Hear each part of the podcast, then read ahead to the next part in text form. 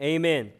Ephesians chapter 2, verse 13. We're talking about church walls this whole month in uh, March.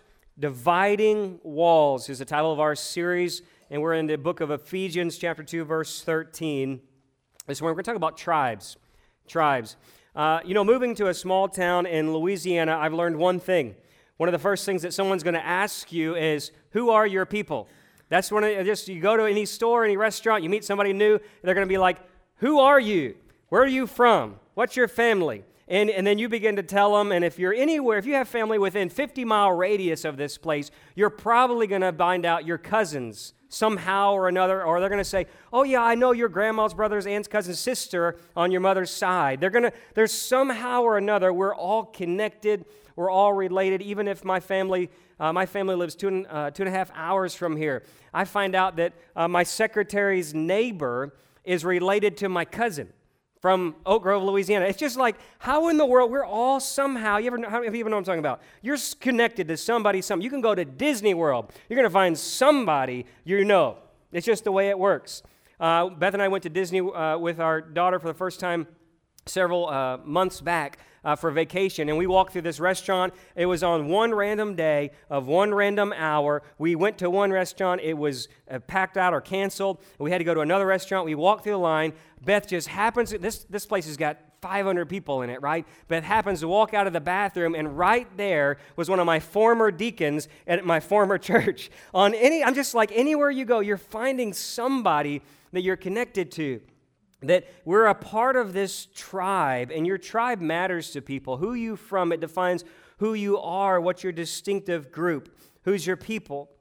You know, America has been said to be with a great melting pot, meaning that people from every walk of life, color, and creed somehow they come to this country and we blend it together. We like a little bit of Mexican food, a little bit of Chinese food. Some of you are from Polish. If we would take your DNA right now, we'd find all kinds of stuff in your DNA. Half of you would be a little bit of a Native American in you. You'd have black, white, Hispanic, Latino, whatever. Everything, the whole, the whole, everything under the color of the sun. You're going to find some of y'all are Polish or Irish.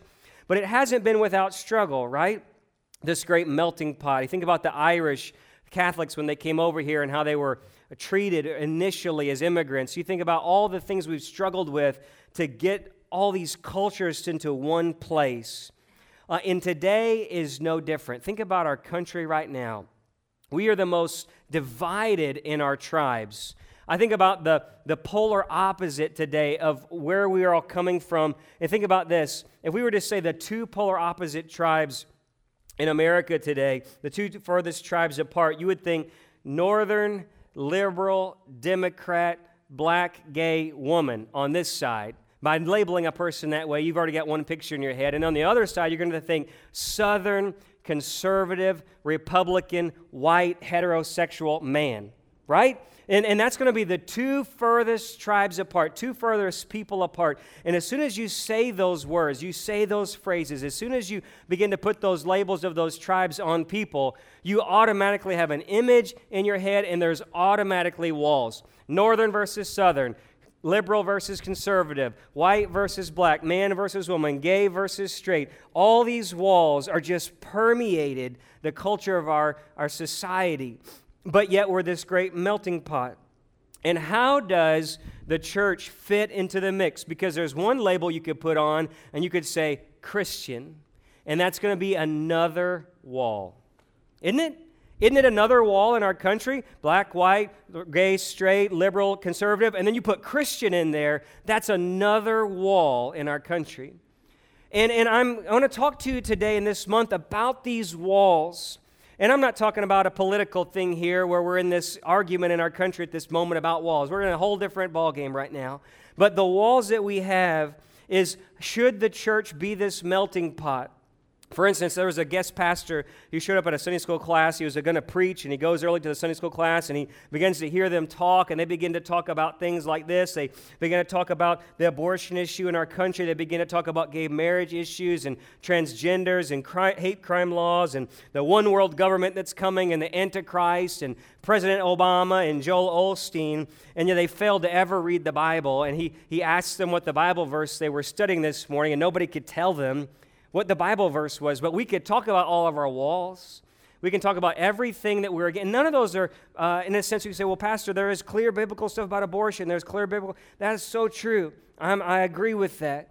But when the world comes in, all do, do they see walls? Do they see division? Do they see? And here's the sad part in our churches today. We might, we, uh, the world may look at us and they may see all the things that we're against, but they can also see the walls that are between every person in the pews across America. The number one issue in the church today is unity. It's the number one issue in every. How many churches do you know that have? How many? Raise your hand if you know a church that's ever split. Look at all these people in this hand. We, we all know the number one issue in the church today is unity. And here is a divided world looking at a divided church in America.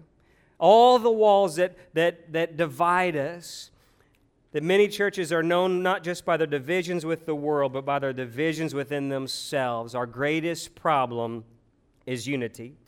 And how do we have a message of reconciliation if we can't be reconciled together? Amen?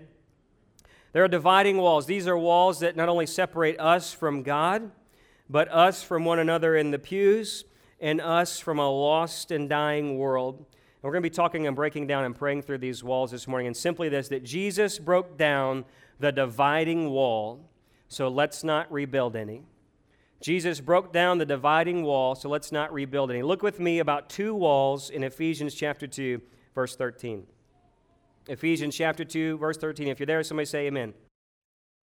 Ephesians chapter 2, verse 13. But now in Christ Jesus, you who were formerly far off, everybody say far off. He's not talking about your spouse being out there, but far off, having been brought near by the blood of Christ. For he himself is our peace, who made both groups into one. Everybody say one. And broke down the commandments contained in the ordinances, so that he himself might make the two into one man, having put to death the enmity, that is the hostility and he came and preached peace to all who are far away, and peace to those who are near. For through him we both have our access into one spirit to the Father. So then you're no longer strangers and aliens, but you are fellow citizens with the saints, and you're of God's household. You're built on the foundation of the apostles and prophets, and Christ Jesus himself being the cornerstone, in whom the whole building being fitted together is growing into a holy temple in the Lord, in whom you are being built together into a dwelling place of God in the Spirit. Now, let me break, let's going to break that down this morning and talk about these two walls. He says there are people who are far off. The Jews thought Gentiles, there's Jews and there's Gentiles. Jews, those are the people of God, Israel, uh, the bloodline of Abraham. Gentiles is everybody else in the world. It says the Jews thought the Gentiles were far off. They were without God, without hope in the world. And he says that there was a separation between Jew and Gentile. And the temple illustrated this. There were dividing walls. As the tabernacle or the temple and the tabernacle, there was these levels of walls. And on the out the outer court was called the Gentile court. So there was a wall you had to get through even to get into that. And as you got into the Gentile court, there was a big court. Then there was another wall. And that was where Jewish women could get in. Then there was another wall, and that was where Jewish men could get in. Then there was another wall, and that was the priests could get in. And then there was a Holy of Holies where only the high priest once a year could get in. And the whole thing was built on walls because the holiness of God, no sinful man could get closer to it. And he says there was this main dividing wall between Jew and Gentile. Gentiles were far off, and even if they came in, they couldn't get close to God. But there was also a wall of separation between Jews and God from the holy place. Even the very holy place of God was divided by a veil, a 60 foot curtain, a thick, thick purple veil that no one could go behind. And so Paul says there's two walls. There was a wall between Jew and Gentile, but there was also a wall between God and sinners. And he says there were some that were far off and some that were near, but he has preached peace to both. That both people were really without God this dividing wall. He says that God, Christ comes and he brings reconciliation. What's that? Reconciliation means to make two people who were not friends friends again. It means that they come together, that the peace happens, that there was hostility before, but something has happened to bring the friends together, that we've made up. There's something that's happened. He says, Christ preached what? Peace. He preached peace to those who are far off, the Gentiles, and those who are near, the Jews. And he says he's brought them together. That when the veil was torn, when Jesus Christ died on the cross, there was a veil that was torn between the holy place, and it was ripped from top to bottom, and no man could do that with their own hands. And it was ripped, and he says that's symbolic. Not only now is there peace with God, but there's also the possibility of peace between man. He said, in his own very body, he brought reconciliation. He ended the separation, not only between God and man, but between man and man. And how did he do this? He says, you know, he's kind of like this cornerstone, this capstone. He says, cornerstone or a capstone, it kind of can mean two things. One, it can mean this big foundation stone that everything is built upon, that struts up, uh, uh, up in the middle, and everything is kind of hedged on it this big foundation stone, but it can also mean like the capstone, even on an arch, where you bring the two arches together and that stone that puts things in the middle, where it brings two sides into one. It says that He has been this capstone, this cornerstone, not only something that's built together, but a cornerstone also could be a stone that is the adjoining of two walls, that He is bringing two walls into one, two people, two sides together, that there's no dividing line, that He's made it all complete in himself that Jesus Christ becomes this great reconciler of people. He's the meeting point, He's the place where we can all get along. Think about it. He's the place where we can all have something in common. Look at this room. Look at this room. We have people from Pentecostal background, Baptist background, with black, we have white, we have people that have come from different walks of life, different generations, but there's one thing we can have in common that's Jesus Christ. You may not naturally go get coffee with someone across this aisle. They may have nothing in common. You're like, I don't even know what I would talk about. Uh, eh, the weather, that's like the closest thing I can get to talk with that person about. But there's one thing we can have in common that every person in heaven will have in common that Jesus Christ has been our great reconciler. And that every difference falls apart and everything comes together when we find that Jesus Christ has got this one thing going. It says that He brings access into the presence of God. That he would tear down the wall between Jew and Gentile, between man and woman, between religious and non religious, and between the holy presence of God and a sinful man. He would tear down every wall in his own body and he would provide access in himself. And he'd say, There's only one way to the Spirit, that's through me. There's only one way to reconcile your differences, that's through me. I'm the great reconciler. And in his body on this cross, this cross becomes the new wall and the new bridge. It becomes the only way, Jesus said in himself, to get into the presence of God. It's a wall. It is the only, you have to pass through the cross to get to the presence of God. It's the only way in. He's the way. The way was the door, the gate. If, if, if you go into the tabernacle, there was only one way to go in. Uh, the outer court, and he becomes the way. That's what the way is the gate. He becomes the access in, but then there's no walls once you get inside. Isn't that wonderful?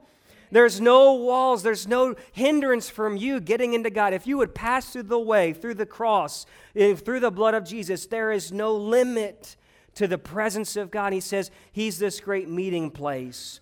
He's the oneness. He's the way. He's the Spirit. He's the one to peace with God and peace with man. And there are no longer any strangers at the cross. He says, guess what? In the cross, there's not Jewish nation and Gentile nation. He says, You're all fellow citizens together. There's no this family versus this family. He says, You're all one family in Christ. You're all one people before God. Now, what does this mean for us? So that's the gospel message, but we're going to break it down to us today. We're going to talk about reconciling tribal walls. Reconciling tribal walls. It took a long time for the early church to realize there's no difference at the cross because you leave everything you are at the cross. Everything you are has to be left, laid bare at the cross. It's this wall and bridge. It's, it's this place where the gospel of God's new, good news, His kingdom, is coming to all the world. And it's a message that has no borders and it has a message that has no boundaries. Look in 2 Corinthians chapter 5 verse 16. 2 Corinthians chapter 5 verse 16 in the New Living it says this. Paul figures this out. He comes, man, he's preaching to these churches, right? And as he's preaching, he's got Jews and Gentiles, he's got Romans, he's got Greeks, he's got Syrians, he's got Asians, he's got all these people, he's got uh, rich and slaves, he's got all this stuff, women and men. And he's saying, We have learned something. I've learned something. Verse uh, uh, chapter 5, verse 16, 2 Corinthians. We have stopped evaluating others from a human point of view.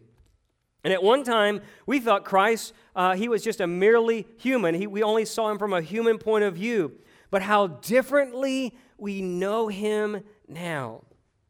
This means that anyone who belongs to Christ has become a new person.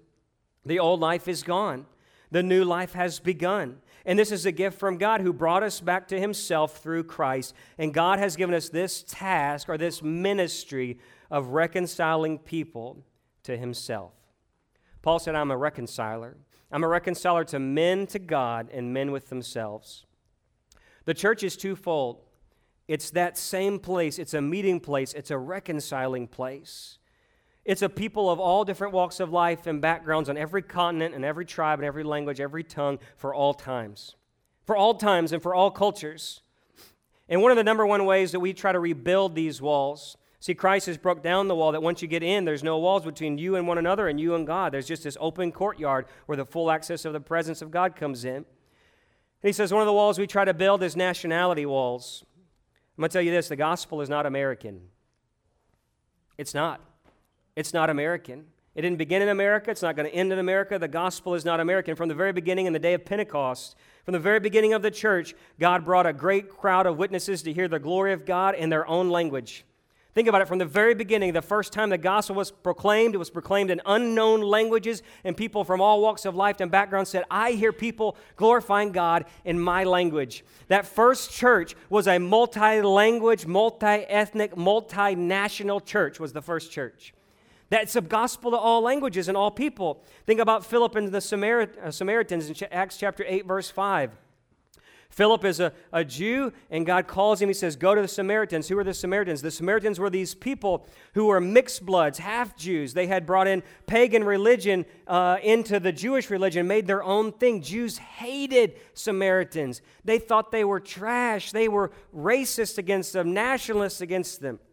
And God goes and Philip begins to preach, and he hears that they hear the good news. They begin to respond by faith, and he calls Peter and John. He says, Hey, guys, these guys are getting saved and they're getting baptized in water. Come, let's pray for them. And they begin to get baptized in the Holy Spirit. The church began to go against the national stigma.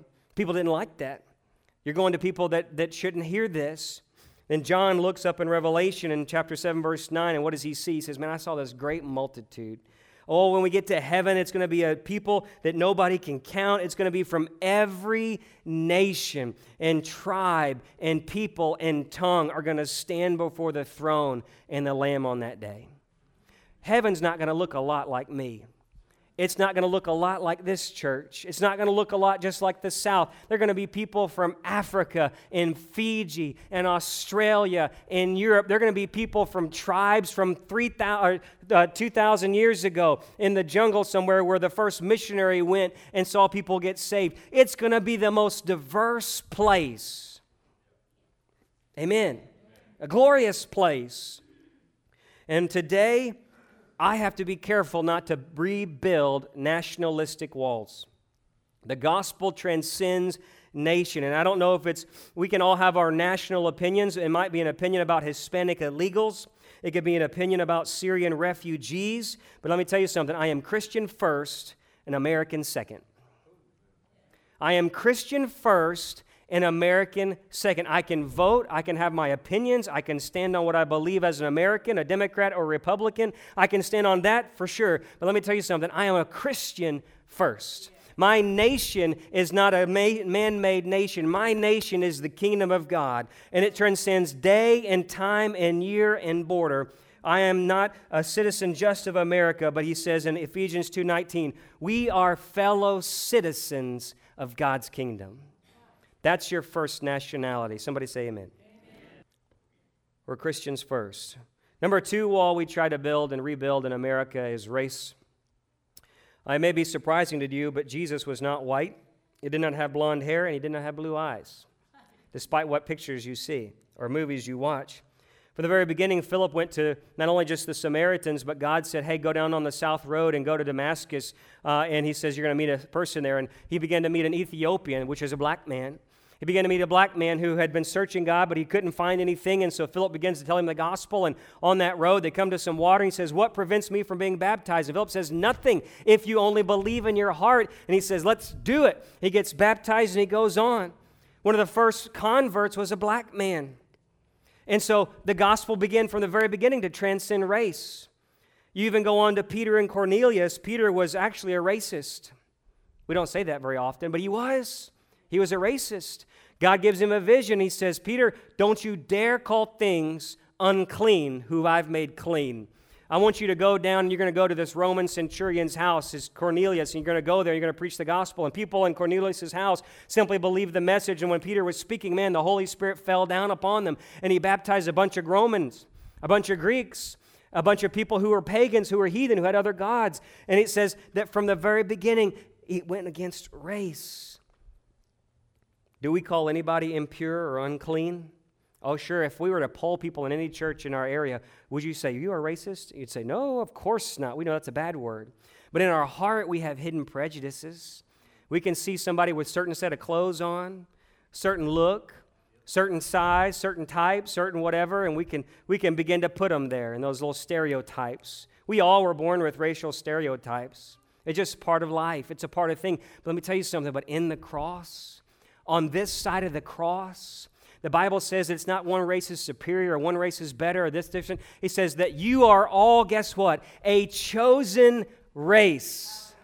There's only one race in heaven. You're all chosen. You're all equal before God. You're all a part of this great kingdom that we've all left our races behind. When I come to the cross, I leave my citizenship behind. I get a new citizenship. When I come to the cross, I leave my race behind and I get a new race because I'm a new creature in heaven a new believer, a new person. I'm a chosen race, a royal priesthood, a holy nation. That means that I'm not just white, but I'm a Christian who happens to be white. That it's not about my race and being pride and, and, and, every, everything that we go through in this life. And we can get polar opposite on black lives matter and blue lives matter and white lives matter and all these lives matter. But let me tell you something we are all a chosen race at the cross. We're all a chosen race at the cross. The next wall we like to build is family walls. You know, you may be the Hatfields and they may be the McCoys, but when you come to this church, you're one family. I don't care what he or she has done to you or what has been said about you in the past. If they come into a place of worship and they enter the family of God, there's just one family. There's just one family. You know, in ancient times, family determined everything. It determined your status, your career, it would determine your marriage, your religion, your land, everything. Your family was your security. Yet Jesus looks to a, a, young man and wants to go say bye to his family, and Jesus knew if he would go back to say bye to his family, his family probably talk him out of it. And what does he say? He says, Nobody who's looking, uh, who puts their hands on the plow and looks back is worthy of the kingdom of God. That the gospel transcends your family ties. The gospel calling is bigger than your family's calling. So many people have given up the call to ministry because of a, of a relative or a mom or a dad who didn't want them to do that, or a boyfriend or a girlfriend that pulled them away from it. But your calling is bigger than your family. He even said, Jesus said that, that he would give a hundred times as much in the age to come people who had left their homes, their wives, their kids, their families, their farms for the sake of the gospel. That the gospel transcends that. In fact, he goes even further. He says, You have to hate your family, even your wife, your husband, or your kids, in comparison to how much you love me. That you have your first allegiance to this new father, this new family the family of God. So at the cross, I leave my nationality. At the cross, I leave my race. And at the cross, I leave my family for a new family. How we got family walls. Oh, I wouldn't go to that church because my family goes there. Ooh, Lord, help us. Or I wouldn't go to that church because another family goes there. At the cross, you're a new family. It's getting quieter. Next is status. Well, we love to build statuses. Oh, there's a rich church over there and a poor church over here. There's the rich people over there. They live in that neighborhood. They live in that neighborhood. There's no rich Christians or poor Christians. There's just Christians. There's just Christians. Jesus said it's hard for a rich man to enter the kingdom of heaven because riches can deceive us. They can make us unfruitful. And Jesus praised the widow who had just her two mites and she put them in. And he says, You got to be willing to leave all of your earthly riches at the cross. Everything you hold dear, that 401k, if God said, give it up tomorrow, would I give it up? Because I've left my hold on things in this life at the cross. I've held on to them and I've let them go. For, for so long, I wanted money and security. But at the cross, you leave it all and say, All I need is Jesus. My riches are in heaven, laying up for myself treasures in heaven where moth and rust doesn't destroy. And you can go to the church of Corinth in Paul's day. In Paul's day, this was a very divided church, and they would have a class society, which we don't understand now, but we can understand the difference between rich and poor. And rich people would come and they'd bring their potluck food in for the after church meal, and they would call that communion. And they would come and they'd bring their best wine and their filet mignon and their pot roast and all this kind of stuff. And they would lay a spread because the class system, though, rich people and poor people didn't sit together. Slave and free didn't sit together. Man and woman didn't sit together. And this rich people would come and they would come to church and they'd almost get drunk. They didn't know any better. They were a bunch of sailor town, but they began to eat, and all the poor people and all the slaves would sit outside in the courtyard and they would eat their peddly food, their peasants' food. Some of them would even go hungry while other people were getting filled. Sure, we could worship together, but as soon as church is over, whew, we're separate. Oh, I don't hang out with so and so, they run this town. Oh, I live on the other side of the track oh, we don't have anything in common, uh, you know, outside of the church. Oh, sure, in the church we can put on the pretty face and we can all act together. But we know that there's a big separation there because he's rich and I'm poor, or I'm poor and they're rich. Is it not true? It's true. He says this very reason, he says, this is the reason some in your church are weak, some are sick, and some are even dying under the judgment of God because you will not be united over class. You'll not be united over how much money you have. And he says that in this church, we are all one before God. You know, see, we can't have a chip on our shoulder even as a poor person. Sometimes we kind of buck it up and we have that little chip that says, well, yeah, I'm not rich, but blah, blah, blah, blah. And, and we won't even go sit with a rich person because we think they think we're better than, they are better than us, right? We have that chip on our shoulder against rich and poor. I've worked for everything I've got. They got a handout, blah, blah, blah, blah. We have a chip. But in the cross, and on this side of the cross, there's only one thing one thing that gets you to heaven, one riches, that's the glory of God. The next wall we try to build is politics. Ooh, buddy. Y'all ready for this? Politics. You know, Jerusalem was filled with slave and free. It was filled with religious and non religious people. It was filled with Roman soldiers and officials.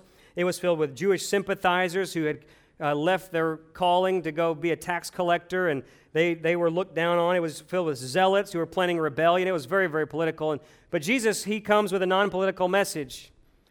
It was never political for him. Even when they tried to trap him in a political dispute between offerings and taxes, he says, What? Give to Caesar what Caesar's, give to God's what is God's silenced them all. He wouldn't get, he wouldn't get into a political dispute because he had one message, one gospel, one, one kingdom, one thing he was trying to establish in a very divided world of men.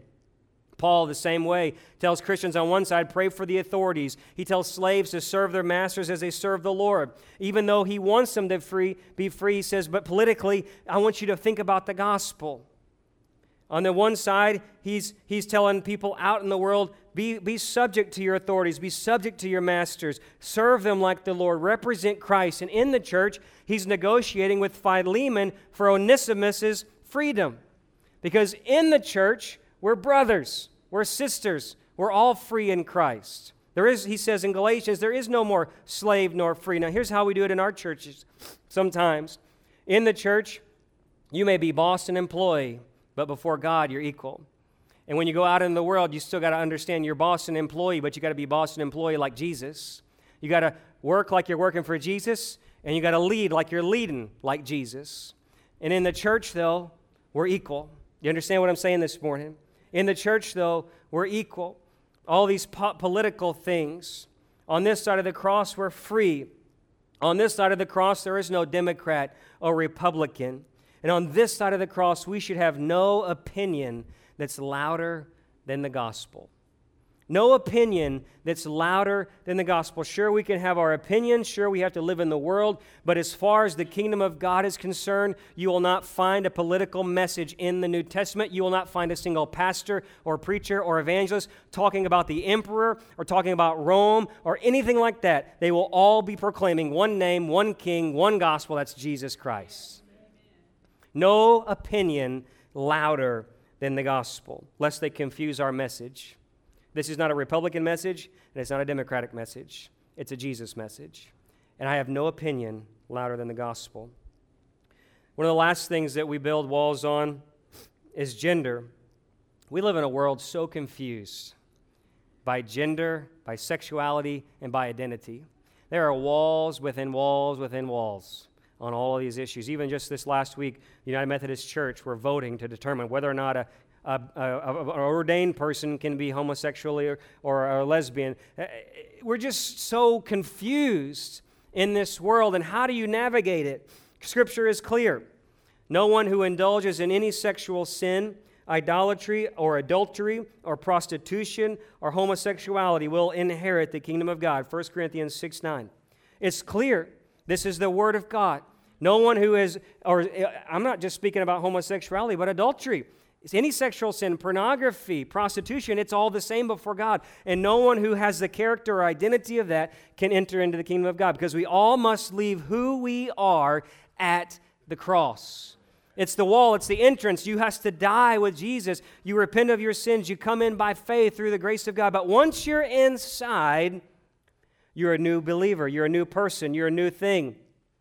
And we can think about all these walls. We can, we can have this message, and just like that pastor who comes into that Sunday school class that I mentioned earlier, what if a person from that those walls, a person who has all those distinctive backgrounds, who has all those confused lifestyles, comes in and they hear the message. What is our message? What is our message? We have to be careful not to make the cross something it is not. Because the cross is a message of reconciliation between God and man and man and man.